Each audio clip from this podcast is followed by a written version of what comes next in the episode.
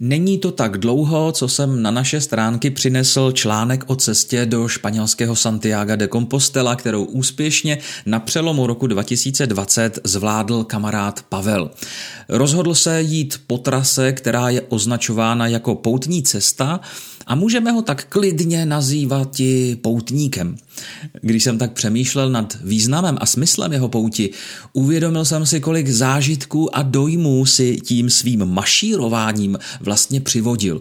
Jak se spontánně vychýlil z běžného života a v průběhu tří měsíců prožil život nový, plný dobrodružství, napětí a cizokrajného poznání. Tahle cestovatelská zkušenost v něm už zůstane na pořád, stejně jako všechny krásné vzpomínky. Jít z výchozího bodu do cílového, to je pouť. A jednou velkou poutí je v podstatě také náš vlastní život. Jehož výchozím bodem je naše zrození a cílovým potom smrt. Pojďme si proto sami sebe a zároveň všechny ostatní představit jako poutníky na cestě životem. Tahle představa na mě totiž působí skoro až mystickým dojmem a nabízí trochu jiné vnímání naší existence. Jak už jsem naznačil zase v jiném článku s názvem Ten závidí to a ten za tohle, často jsme do značné míry ovlivněni společenským postavením, úspěchy v práci i v osobním životě a míru naší spokojenosti ovlivňuje velmi mnoho věcí, které se však z pohledu života jako poutní cesty mohou jevit jako povrchní, zbytečné nebo dokonce absurdní. Někdy míváme sklony závidět i schopnost něčeho dosáhnout a úspěchy druhých přijímáme jako křivdu. Jsme totiž přesvědčeni, že si také zasloužíme stejné štěstí a spokojený život, jaký mají oni, ti, kteří jsou podle našich měřítek úspěchu úspěšnější. Také slyšíte, jak nešťastně to celé zní, přestože je to patrně realita mnoha z nás. Zkusme proto vnímat život jako poutní cestu, nikoliv jako závod.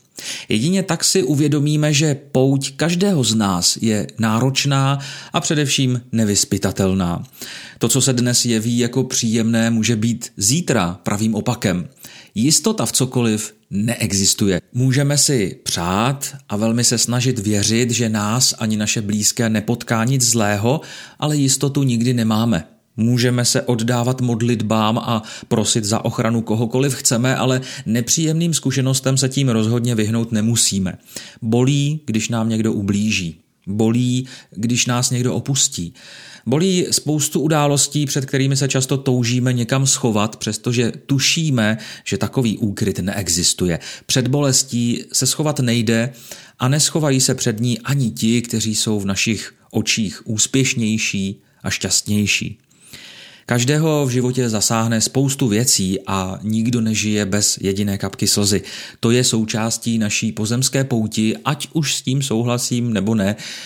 My jsme poutníci a naše existence je cesta do neznáma. Cesta, která je velmi často klikatá a náročná, ale rozhodně není nekonečná a na to bychom měli pamatovat. Pamatovat, že naše cesta má cíl a dříve nebo později k němu dojdeme.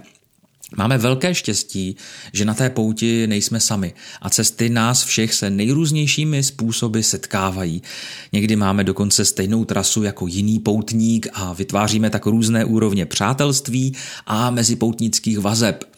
Jindy se však chceme vydat úplně jiným směrem, protože máme chuť zkusit něco nového a zkusit si to pokud možno bez přítomnosti či asistence ostatních. Každý poutník přeci někdy potřebuje být sám, i když na svoji pouť sám být nemusí. Každá etapa naší životní poutě nám nabízí různé druhy zkušeností a prožitků. Tím, jak jsme starší, máme větší rozhled a můžeme se na některé etapy konečně podívat s nadhledem a vidět věci zcela jinak. V tom je kouzlo poutní cesty, která je v zásadě dobrodružná, radostná i smutná, bolavá i příjemná, bohatá i chudá, moudrá i hloupá, na slovo skoupá, ale také plná zbytečných keců. Ještě tu jsem, ještě s vámi jdu.